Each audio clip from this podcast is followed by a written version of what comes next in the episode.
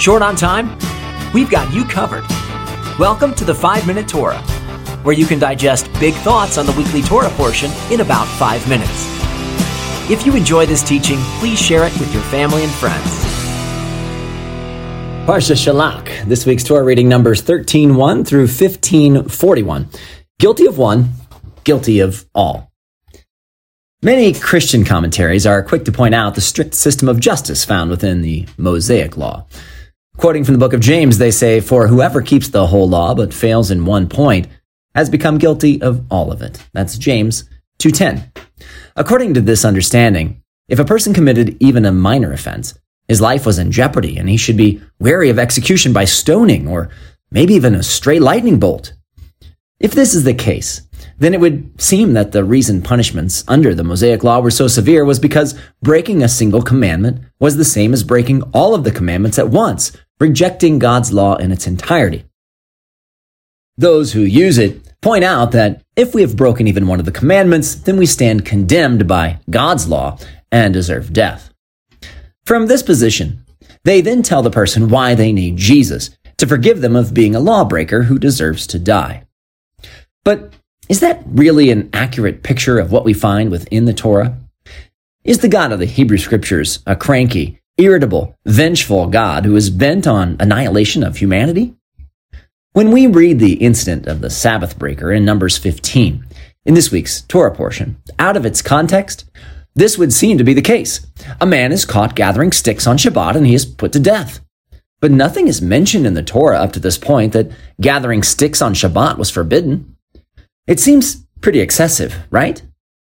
However, if we read the incident in context, we can quickly see that this man was clearly doing more than gathering sticks.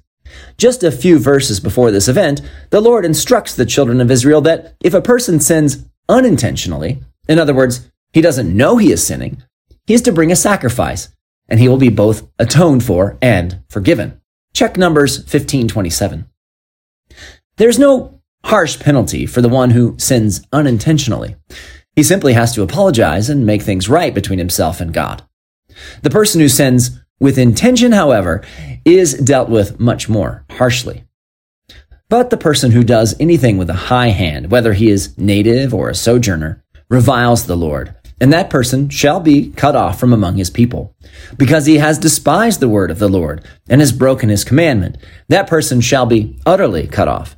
His iniquity shall be on him. Numbers 15, 30 and 31. If we have a full understanding of what is required of us, yet shake our fist at God and proceed to do things our way, then this is where things start to go south.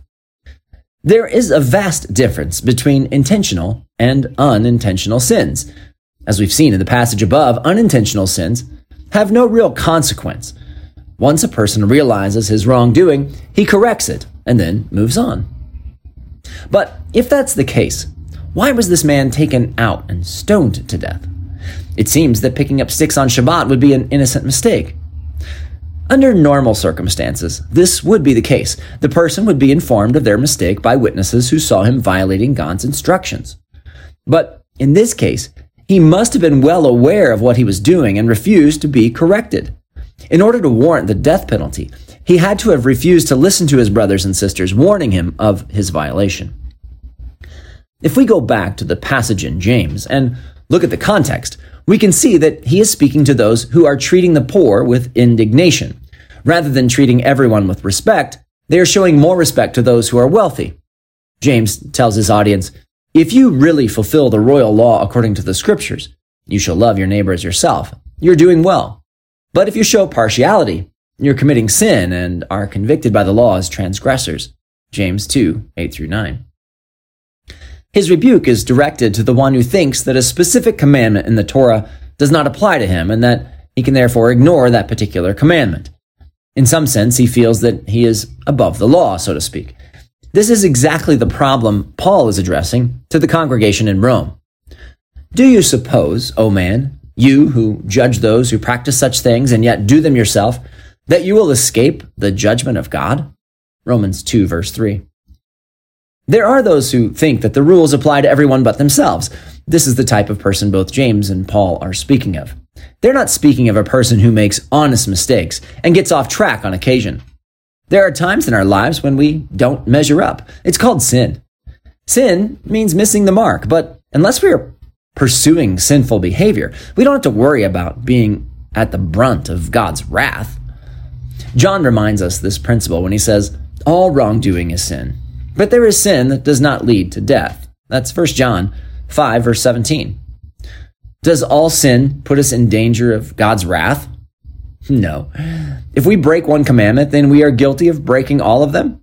No. Should we repent and make amends if we stumble? Absolutely. Is God merciful to those who love him and walk in his ways? Unquestionably.